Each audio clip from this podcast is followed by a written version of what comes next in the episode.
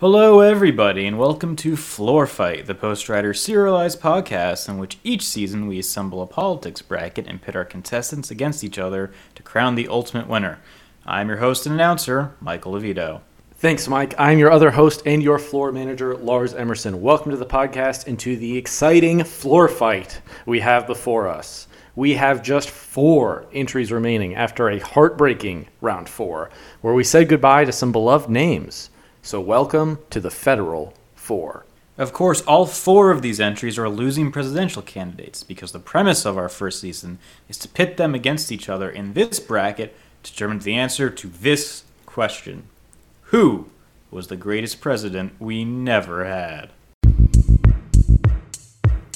time we're going to win. We're in a race. We're going to win this. We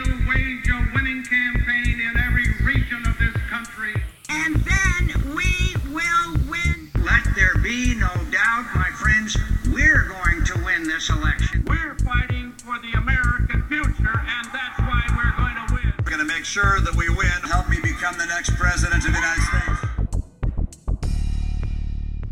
Reminder for our listeners how this works. We started with the 56 runners up in the competitive U.S. presidential races, plus 16 of the top third and fourth place finishers, eight of whom won their play in games to make it into the top bracket. All candidates have been seated based on their percentage of the popular vote.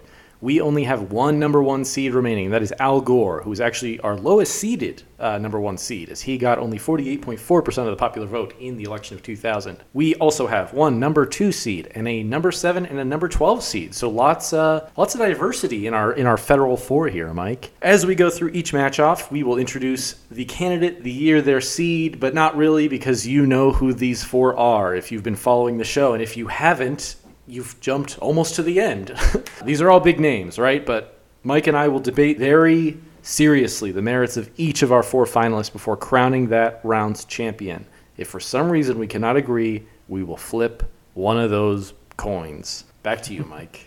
One of those coins. Not You know, the U.S. one- coins. I don't. I don't know. the ones over there. Um, those coins you've been hearing about so much all over the news. But thank you, Lars. And thank you to you, the listener. Yes, you, who can follow along with our live updating bracket on our website. Just go to thepostrider.com slash floorfight to see the seeds, victors, upcoming matches, and follow along with us each step of the way. Before we dive into the next round, is there anything in common that any of our finalists have here? Yes, we have four people, and on each side of the bracket, they're very close in time, right? You have Hillary Clinton and Al Gore. They are the last two people whose losses allowed the last two Republican candidates to come into power. Also, the last two candidates to lose while winning the popular vote. Whoa. And on the other side, you have John Quincy Adams and Henry Clay, who were also kind of partners in government in their own era, right? Both of these sets are very similar within themselves. Yeah, we we also have we have three secretaries of state, so that's something. Just one sort of- vice president. yeah, just one vice president. Two people who were related by other blood or marriage to prior presidents. Whoa. And these four candidates only represent three candidates who beat them, right? Trump, George W. Bush, and then Quincy Adams and Clay were both defeated by Andrew Jackson. That is true. Fascinating stuff. Okay, uh, let's dive in though and, and talk about these folks in a bit more detail.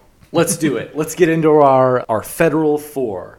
So, on the first half of our bracket, to determine who will go into the final round, Mike, we mm-hmm. have Hillary Clinton, who lost the election of 2016 to Donald Trump, versus Al Gore, who lost the election of 2000 to George W. Bush. Clinton's journey in this bracket has been quite a story, right? I, I actually think she's had a pretty weak way to get here, though she's a very strong candidate. Yes, I would Um, agree. She defeated Robert M. La Follette, who was a play-in candidate in round one. She defeated Walter Mondale in round two. She defeated the magical Alton B. Parker, who advanced to round three despite himself in round three. And then she defeated uh, George H.W. Bush, which I think was her more, most serious competition yet in round four. You want to tell us about Al Gore's path to the final four candidates here? Yeah, so Al Gore, he was the number four overall seed, but that means he was also the lowest ranked number one seed.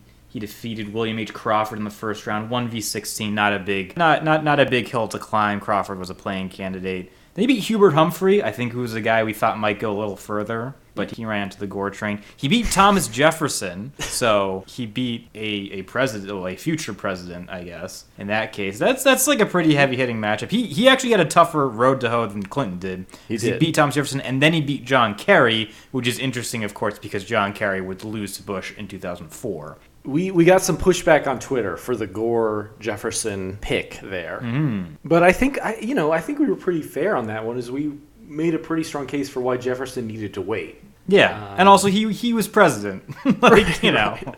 Right. We got there eventually.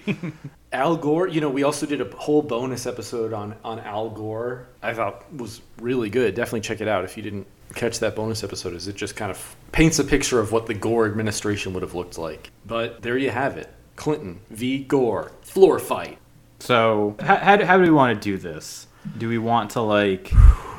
These are some these are some heavyweights. Let's. How about we do this? We do the case for each, and then we compare and contrast. Let's let's do the case for each, and then the case against each. Okay. Like for Clinton, for Gore, against Clinton, against Gore. Okay, here is my case for Clinton. I, so I've struggled to avoid recency bias with, with the picking Clinton over Gore here, if that's what we do. I think the point to Clinton's credit over Gore is that unlike Gore's win, I think a Clinton win is just better for democracy overall. Mm-hmm. She's, you know, the only person whose election stops this significant Democratic backsliding to the degree we've seen in the last six years. You know, which is which is not to say she would not face these serious headwinds, but you don't have a storming of the Capitol at any point under George W. Bush, and you do have that if Hillary Clinton is not elected in 2016. The other things I think top of mind going to Clinton's credit are the possibly three, but almost certainly two Supreme Court seats. I, I think that may actually be her strongest case against Gore. They're they're pretty much equally matched in my mind from a like competency and like who they'd surround themselves standpoint. But uh, this this is like this is something that I've kind of struggled to put words to. Clinton's presidency, I think, means more, and she is like a genuinely inspiring figure. Gore is not that at all. That is my That's case fair. for Clinton. Okay. Yeah, I think my case for Clinton, I mean, the obvious one, you, you made most of the points, which is that Donald Trump doesn't become president. And I actually think, contrary to what we saw last year, year and a half, I think if Trump was in 2016, I think he, you know, he cries about it for a little bit, but I don't think there's anything as drastic as he tried to do in 2020. Yeah. Partly because he just doesn't have the opportunity to, right? He just doesn't have sort of the influence at that point. You know, there there are a bunch of things that I think she would handle better than Donald Trump. You know, to put it mildly. I the biggest obviously is COVID nineteen. Do I? It's it's a weird thing, right? Do I think that like the death toll is like meaningfully lower if she's president? Honestly, probably not. Yeah. Do I think that we as a country are going to like at least slightly more united about what needs to be done and like how to best mitigate the virus? Yeah, probably. So so that's a plus. You know, and and I think just like in general, very experienced, very competent. Obviously, being the first female president is a huge milestone. It's kind of it's kind of incredible. I mean, you look at like the America's kind of like peer nations mm. that have had female heads of state. The U.S. obviously has not. France, interestingly enough, an outlier there. But like you know, like Pakistan has had a female head of state. Indonesia has. Hmm. It's like a lot. India has. I mean, obviously Germany and the UK. Just like I mean, the, the irony is we've been electing a democratic government much longer than almost exactly any of these places, right? Yeah. So that's obviously be nice if we did that. So obviously, I think that's huge. That that's what I have to say about that. And obviously, like you know, I, I don't know how much they matter too much right now, but you look at sort of like the kind of mobilization and organization of the far right, and I don't just mean like far right elements of the Republican Party, right? I mean like the the Proud Boys, the Richard Spencer types, all of them. They're probably more organized after 2016, no matter what happens, but they're probably less emboldened than they are if Clinton wins. And like you probably just get like a, a better Republican Party too, right? They're like, all right, the Trump thing didn't work. We'll we'll try someone like less insane. So that that's the pro case. Now we're doing the pro Al Gore case. I think we should actually do the co- the con Clinton case now. Oh, okay. I know I just switched that up, but Yeah, that's fair. My, I, I think the headwinds Clinton faces are more significant than those of Al mm-hmm. Gore, right? I think she would be elected. She is. She would be an unpopular president. The, you know, Yes. the, the irony with with Hillary Clinton is she polls very popularly until she decides to run for something. She ran for president, and all of a sudden, half the country like really, really hated her, uh, including some wings of the Democratic Party. But I think they largely kind of moved past that once it became clear who she'd be up against. So she would definitely be like an unpopular president. A con against her is her stance on the TPP. She waffles on that quite a bit. I don't really know what she would do. I think I think she would actually go the Bill Clinton route, right? Where it's, you know, George H.W. Bush negotiated NAFTA. Bill Clinton kind of runs like, well, maybe there's some problems with NAFTA. He gets elected president. He goes back to the negotiating table and is like, hey, you need to add standards on labor and in the environment. I see Clinton actually doing that exact same thing. I think the TPP was too much of an opportunity to pass up. I don't know that Congress ultimately passes it, but maybe with some labor protections, maybe. Her being an unpopular president means Democrats will continue to not have control of the House and they will not win it back in 2018. And I think this is like the biggest problem is in 2020, and we talked about this last episode, is the coronavirus happens, and I think there's a pretty good chance that the COVID response hits like an absolute brick wall where Clinton is leading on the issue, which is the right thing to do.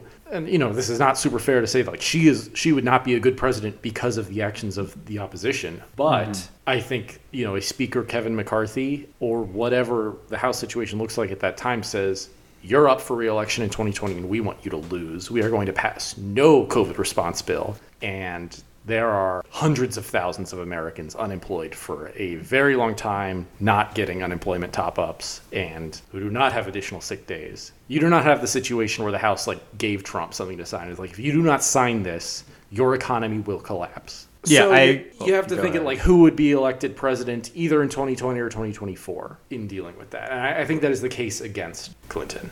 Yeah, I I'm looking at it now, and it's just like you, you mentioned. Obviously, the Supreme Court nominations at the top, and thing is, like like you said, there's just gonna be lots of roadblocks. I mean, there's a chance, like if you think about it, it's like there's a chance that we go from like a nine person Supreme Court to like a seven person Supreme Court over her first term, Right. if the Republican Senate acts the way it acted during like the latter half of Obama's presidency. If Democrats win two Senate races in 2016 in Wisconsin and Pennsylvania, it would it would be a tie with Yeah, yeah, it would it would be what we have now. yes. with Tim Kaine casting the well actually temporarily it'd actually be a 50 to 49 Yes. Republican majority because Tim Kaine would have to leave the Senate. His replacement would be appointed by Terry McAuliffe.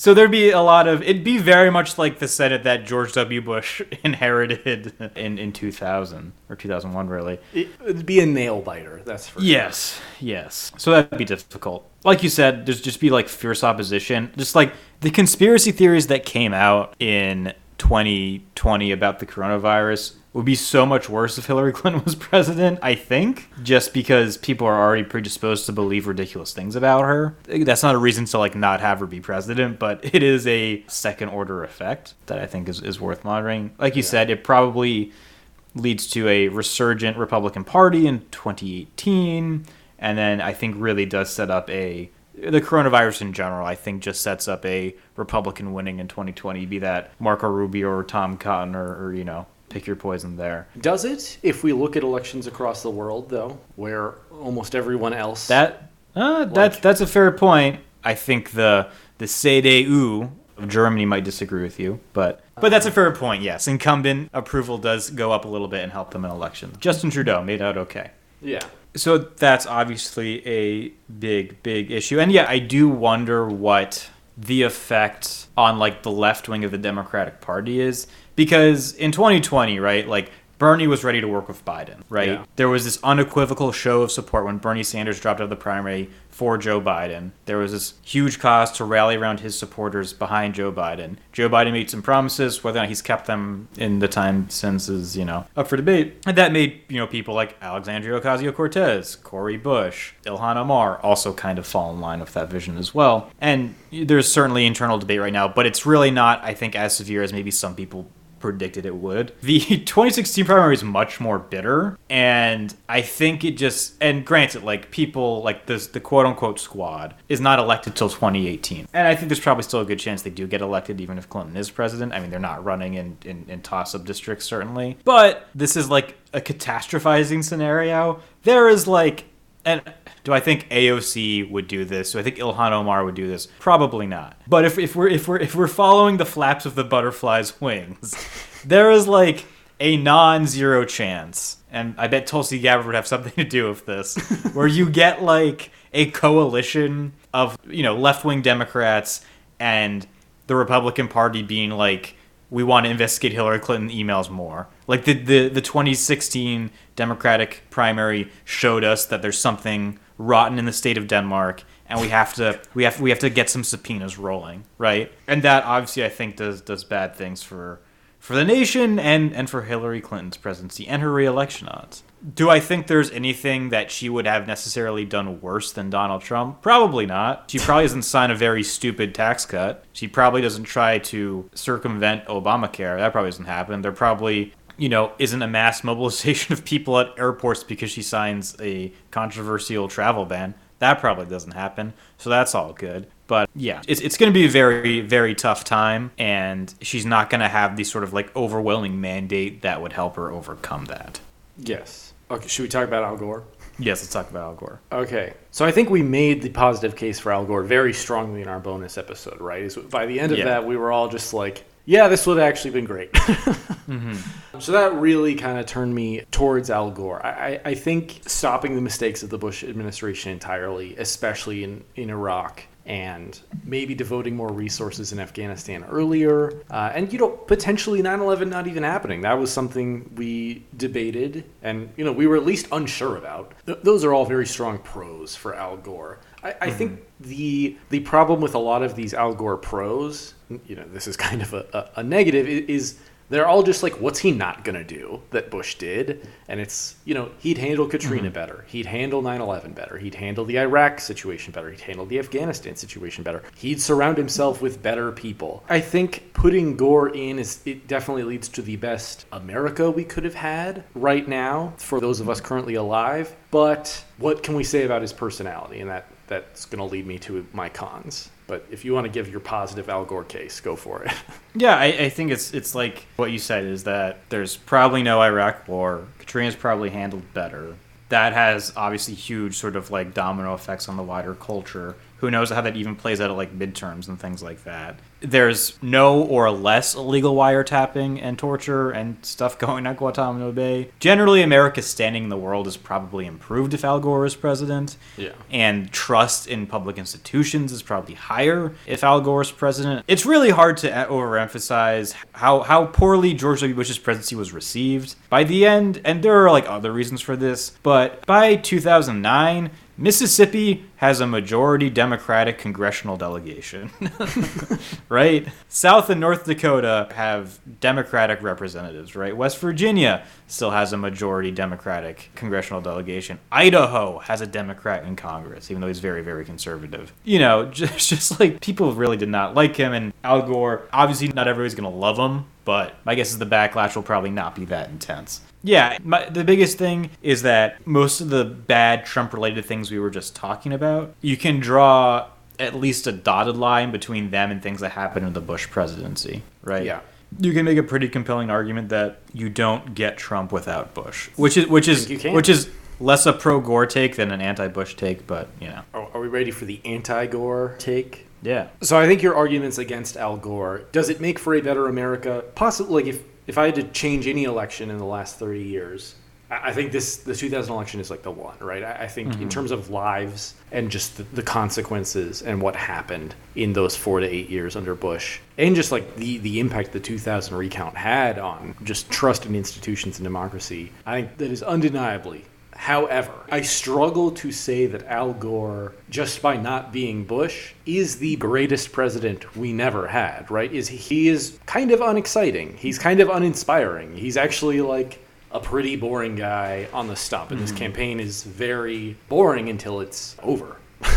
I, I think you do have the same issue you had with Clinton, just not not at the same level of heated rhetoric, and that is you have little positive governing majority. I think Al Gore is also stuck with a you know potentially 50-50 Senate, possibly less, possibly a little more. You made a pretty strong case that you think he loses re-election in 2004. I Yes. I disagreed in the bonus episode. I think there's a pretty strong case that he would win re-election, and I think having that debate also matters because if a Republican wins in 2004, do you assume they lose in 2008? Or if Al Gore is still president by 2008, do you assume a Republican wins and presides over the Great Recession? I don't know, and I, that is very much up for debate. But that that is my, my case against Al Gore is that he is a president in the 21st century needs to like mean something to people and be very inspiring to people and be able to not bumble his way through a conversation. And I I do not get that from Al Gore. Yeah, no, I, I think that's totally fair. And the point you made about like 2008, like, yeah, the chance is very good that the Republican loses that election. I think not just because of like the four term itch or whatever, but I think just because if you're president during a recession, your party tends to lose. it's typically how that goes. Yeah, I think what you said, he's not a very inspiring figure. I, I think people who are inspired by Hillary Clinton are more inspired by her than people who are inspired by Al Gore are inspired by him. Okay? I think people who revile Hillary Clinton are more reviled by her than people who revile Al Gore are reviled by him. And actually, I messed up the reviling there, but you know what I mean. Point is, I think I think there are more intense positives and negatives. There's just a bit more intense emotion around Hillary Clinton than there is around Al Gore, right? Yes, Make of that what you will. And I think there's also, you know, I mentioned the whole thing with there being no Iraq war. That said, Joe Lieberman is his vice president. You know, if he's if he's keeping a lot of the Clinton holdovers into his administration, this includes people who advised Clinton to, you know, bomb Serbia, get involved in the Yugoslav wars. I think interventions that were pretty much justified. But you do wonder too if they then also can make a convincing humanitarian case for some kind of intervention in Iraq or you know the rest of the Middle East. I think that's like a there's like a non-zero chance of that happening. I also don't think it necessarily precludes the sort of like neoconservative Bush administration figures from coming into power, right? Because they would not have been in power and therefore would not have been discredited. You know, that was the case I made in the, in the special episode that like John McCain could become president and then kind of bring in all the same people anyway and then get into a whole bunch of mess anyway. So yeah, that that to me is the downside. I'd be interested to see what he does with climate change and with a with a budget surplus, but yeah. Okay, so we, we hit the pros to each, we hit the mm-hmm. cons to each. Are you? You don't have to decide now, but are you leaning one way or the other for, for a given reason? So okay, he, here's what I'm thinking because I came into it being very pro Al Gore and being like, yes, he should be the guy. Where where I'm at now, I think the domino effect of Al Gore being president is more positive. Al Gore becoming president could prevent some of the conditions that requires Hillary Clinton being president to be necessary in terms of like the anti-Trumpness of it all. I do think Hillary Clinton would probably have been a more competent president than Al Gore. So that brings us really to the question of the show: is how do we define who was the greatest president we never had? Yeah. Because you kind of just said Hillary Clinton would have been a greater president, but Al Gore would have been a more important president, which also Yeah. makes him great. yeah, you know. Yeah. That, that yes, that, that's a good way to put it actually. Yeah, it's difficult, and and that's where I that's where I struggle with each of them. Right? Is the Al Gore presidency future is better, but on an individual level, I think Hillary Clinton is just a more competent. You know, figure. Al Gore is not. He does not excite me. He's not an exciting person. Like the the Al Gore presidency, I feel like would be. Yep. Like Bill Clinton was exciting. Al Gore. I mean, you've you've heard his voice. He does not give that read. He's just very um, kind of monotoned. And you know, I'm a, I'm a fan of a boring presidency. I think that as a rule is a good thing if your presidency is boring and you don't have a lot of surprises. But there are a lot of surprises in the presumptive Gore era. And you know, is the nation turning to Al Gore and he's like, "Well, there was an attack today." On the World Trade Center. I think Bush actually handled that very well, right? As he was very emotional and very on the scene with Hillary Clinton, actually, ironically. Um, yeah. I, ironically, the restraint Bush showed within the first like week or so of 9/11 is actually his considering the lack of restraint his administration would show throughout the rest of his presidency is like the high point of his tenure. yeah. Yeah. So yeah, it's difficult. Both of these people deserve to advance, you know? But we have to pick one. And I it feels weird saying it should be Al Gore, even though I'm not excited by him advancing. But it also feels weird saying it should be Hillary Clinton, even though worse things would happen. I, I don't know. You know what I mean? Right. Well, it's kind of like a trolley problem, I guess. Where it's like, do you prevent the Iraq war or do you prevent the general bad vibes that are going on right now? I think that I'm leaning towards Hillary Clinton though. And I did not think Really? I, I would I would be saying that. I am shocked because I am slightly leaning towards Al Gore. So this is very interesting. Go Why on. I just think there's a bit more of a vision there. Oh, I think there's way more vision. Okay. Maybe Al- you're right. I think there's very little Yeah, I- vision from the Gore.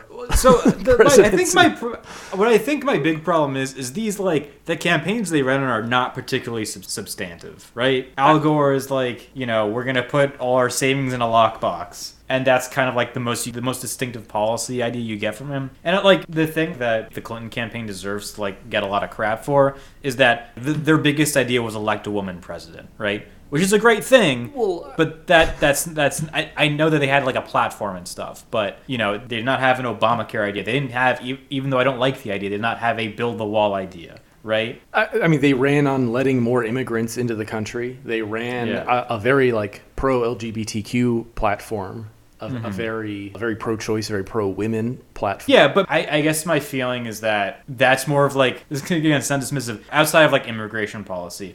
I feel like just being broadly pro LGBT and pro woman is more of like a vibes thing than a policy thing. Well, ignoring the empty court seat for that entire election. Well, yeah, but again, I, I'm still not entirely sure that court seat gets filled. To be totally honest with you.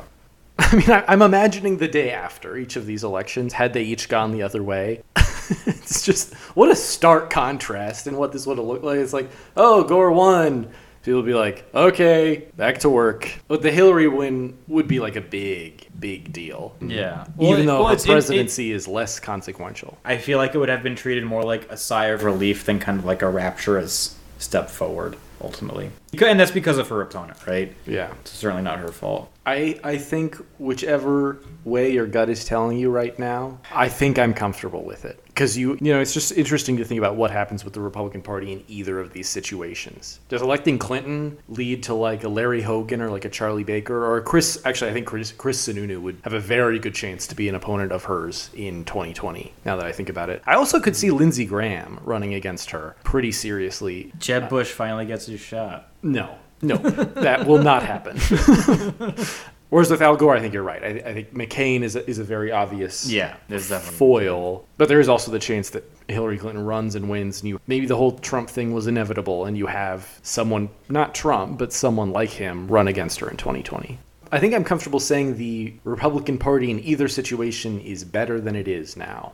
Maybe. But I think if you're using that framing, the answer is definitely Clinton. Yeah, I, I, I think that's where I'm going to end up settling. You think Clinton should advance over Gore? I guess. How do you feel? I'm inclined to trust you. I, I'm a big Hillary Clinton buff and lifelong follower, lifelong follower, first time fan, first time voter. So I am inclined to go with whatever you say. I think you're right about the Al Gore future being better, but we're not saying which election most should have been won by the other side. We are saying who is the greatest president we did not have. And I think I'm going to go back to what you said episodes ago, and I've now repeated several times because I just keep taking it from you. Is like, no one's going back and be like, God, we really missed out on the Mitt Romney presidency. Or like, Yeah. oh, God, we really missed out on. You were like, well, we really missed out on like Thomas Dewey. I want to see what that could have been like. I feel like we very genuinely missed out on what a Clinton presidency could have been. An Al Gore presidency, I don't feel like we missed out on. I feel like we missed out by having George W. Bush as president. Boom. That is, I think, why you could go with Clinton here. Yeah, I would agree. We're doing it. That is not how I thought this was going to go going into this episode. But Me Clinton will advance to the championship, and we will take a commercial break. If you're a fan of the Post Riders articles, podcasts, and projects, be sure to sign up for our newsletter. It's a once a week digest of everything we've worked on, what the site is up to, and other things we'd recommend each Monday. We don't believe in subjecting you to daily annoying emails, but we do believe in keeping our most passionate and loyal supporters in the loop on what we've been up to. We know how inconvenient and annoying it is to have your inbox flooded with constant reminders and useless material. That's why we run a curated weekly newsletter that gives you a once a week scoop. New subscribers help us know how many people are reading and listening to our work and want to hear more from us. So go to thepostrider.com slash newsletter to sign up now. And we're back. with the second matchup in our federal four between John Quincy Adams, a number seven seed in the election of 1828, versus Henry Clay in the election of 1832, a number 12 seed. You want to tell us about how far John Quincy Adams has come, Mike? So yeah, it depends how you feel about these these seedings, which are based on you know percentages of vote as opposed to like generally who I thought would make it. But John Quincy Adams certainly I think defied my expectations. He started out beating Bob Dole, which I actually don't know if that's very surprising. Then he beat Winfield Scott Hancock. Uh, then he beat Thomas Dewey, 1948 vintage. I was a bit surprised about that. Yes. because we seem to be kind of into Dewey. Then he beat Benjamin Harrison, another kind of Cinderella story, and made his way into the Federal Four. Quincy Adams is the new Cinderella story. and and Henry Clay, who he will be up against, he is now, of course, the name you have heard more than any other name in this bracket. This is the mid Clay version.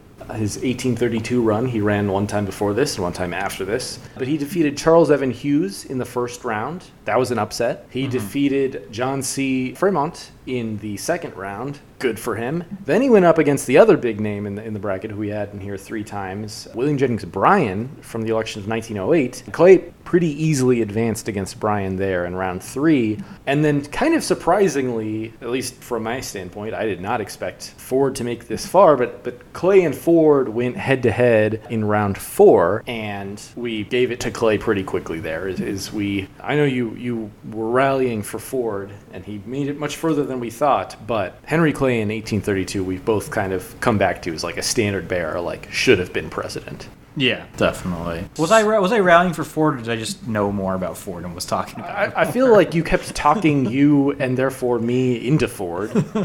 Maybe. I don't know. But should we do kind of the same? Give a give a Yeah. positive case for John Quincy Adams. You you want to go first? Yeah, so uh, I think the pro case for John Quincy Adams is that you get a broadly anti-slavery or at least chilly on slavery president at a time when slavery is a hot button issue in the country. He also has lots of very bold ideas about a national university and you know federally funded infrastructure projects that Henry Clay also supported and and was kind of like a, a seen as like a keen diplomat um, who wanted to expand our relationships with Latin America. And of course, you know he would be replaced by Andrew Jackson, who, as we've established, is not somebody we're particularly fond of. No. I, I, I think the case that we've made for John Quincy Adams is he is a president. He, he you know, he, he and he has this family history in, in the White House and in the great tradition of, of American politics, as, as great as it can be, you know, 60 years in or whatever. And he, yeah, he, he's got these bold ideas. The American system, the National University. We also talked about this when he went up against Harrison, is, is his Native American policy is actually relatively progressive for the time, is I mm-hmm. guess the best way we could put it. You know, this kind of gradual assimilation via like consensual agreements. Like I said, it's like that sounds really nice on paper. I'm sure there is a lot of really shady stuff or violent stuff that goes down when you're doing it, but you know, it's not what Andrew Jackson's running on.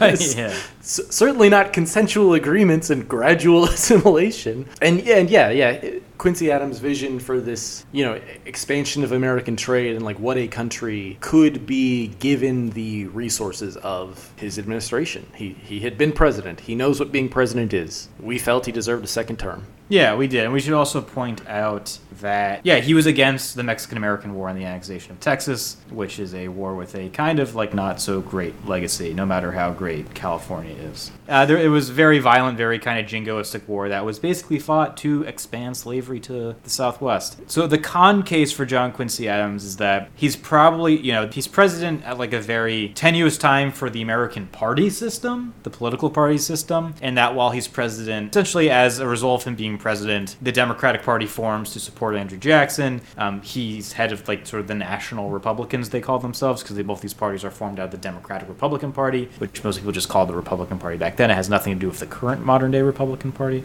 So there's a very good chance that a second term John Quincy Adams had- does not have a lot of political support in Congress. And in fact, he is kind of dependent on in the throes of the very people he opposes. He also is just kind of like a, I would say he's a guy with kind of like a, just like a middling reputation as a manager. And it's like, you know, he had a very ambitious agenda, but he didn't get a lot of it done, which I think kind of says a lot about his administrative skills, if you will.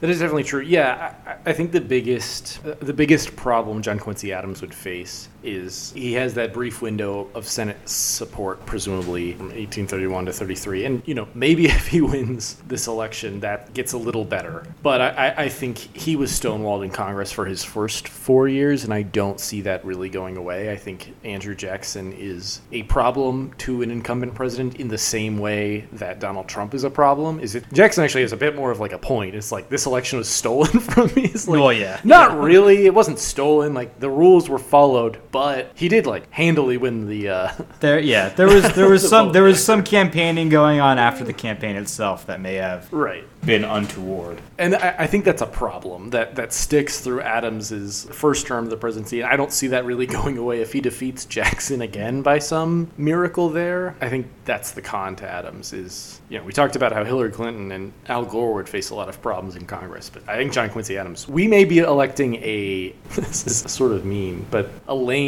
duck president right out the bat. Yeah, is not going to have like a lot of regional support out there.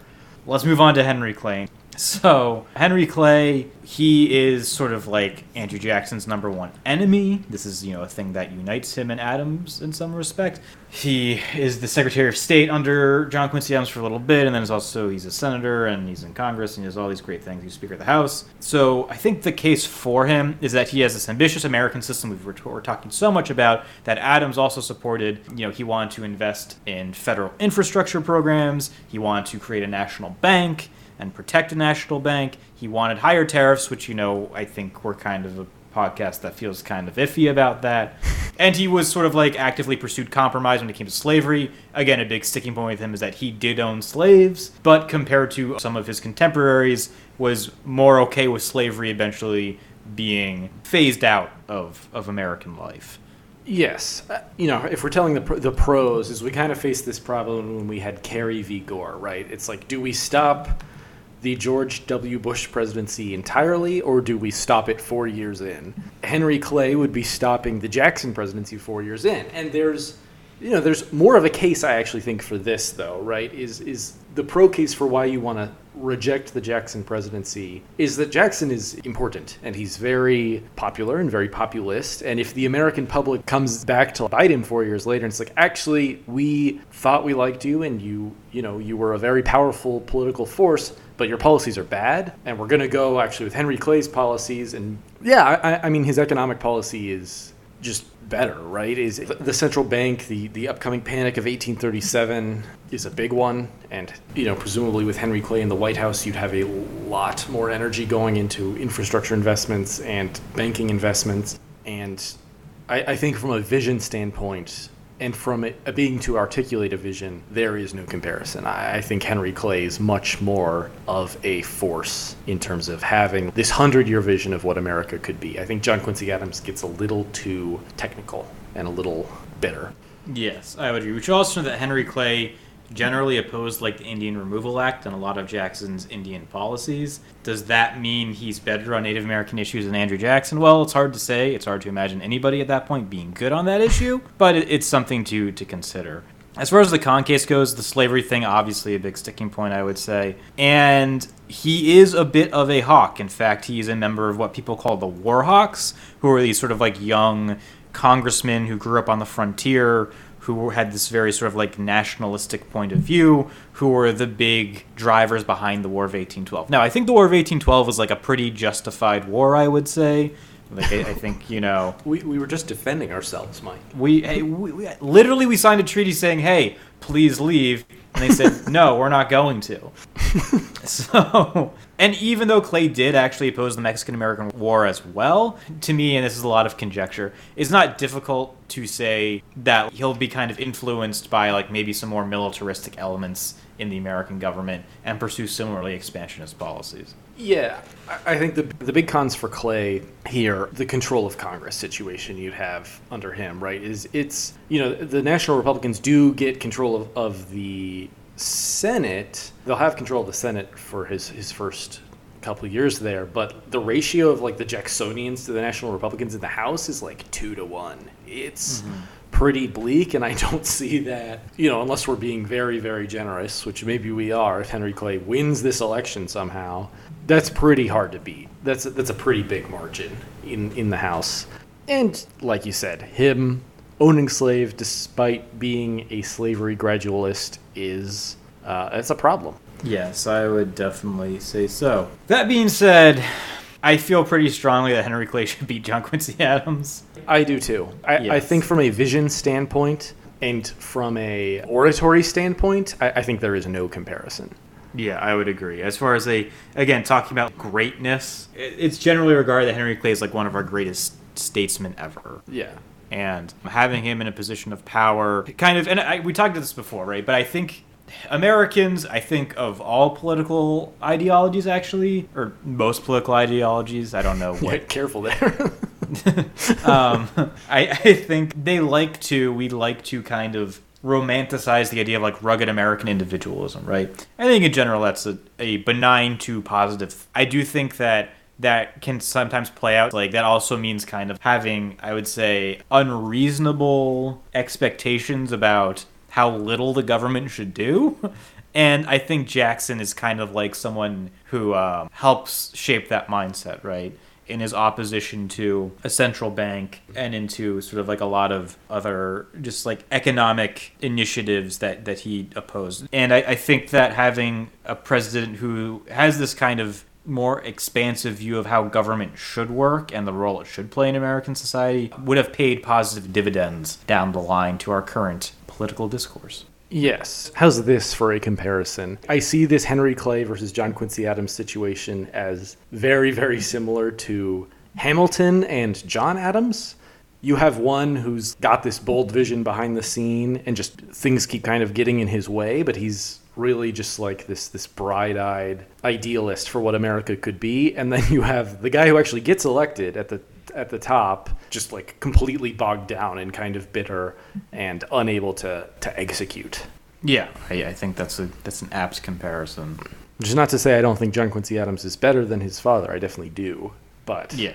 I, I think Henry Clay, we really missed out on having Henry Clay. And if we get rid of John Quincy Adams here, we will have no more presidents left. Yes, that is true. And yeah, if you the greatest president we ever had, we did have John Quincy Adams as president. So if you want to be like a strict constructionist about our rules, okay. Oh, okay. Yes, I, I think we should advance Clay and set him up for a fierce debate against Hillary Clinton in the championship. I agree. And there you have it. We have our finalists. We do. We have our championship match. Yeah. So that concludes the penultimate round. We've now gone from four candidates to, as you said, just our two, one of whom will be crowned as the greatest president we never had.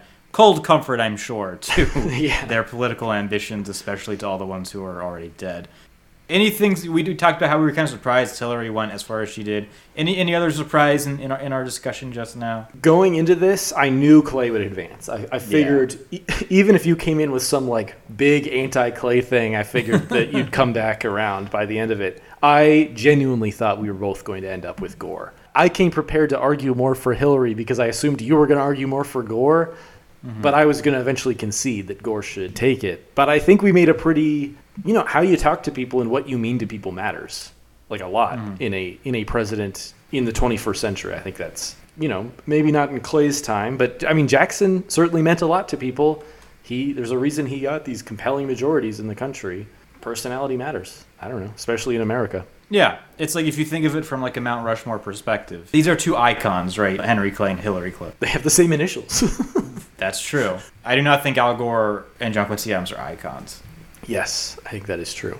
Martyrs, maybe, but not icons. So yeah, that'll do it then for this episode of Floor Fight. Tune in for our big championship match, our next episode. And to make sure you don't miss it, be sure to subscribe to our podcast wherever podcasts are found, of course. And you can find us also on thepostrider.com where you can stay tuned in with our live updating bracket. Not much to track at this moment, obviously, but just just look at and reminisce about your favorite episodes past, your favorite matchups past at thepostrider.com slash floorfight. You can see how everybody did as we made our way towards this momentous moment. That was redundant. You can also tweet at us at the postrider, email us at contact at thepostrider.com to let us know how angry you are about all the picks we made, how we did not listen to you, and how Ross Perot should have been just the two Ross Perot should have met up in the championship round. Tell us all about that. No, don't tell us about that, please. But uh, while we sift through your hate mail, we will see you next time for the championship round here on Floor Fight.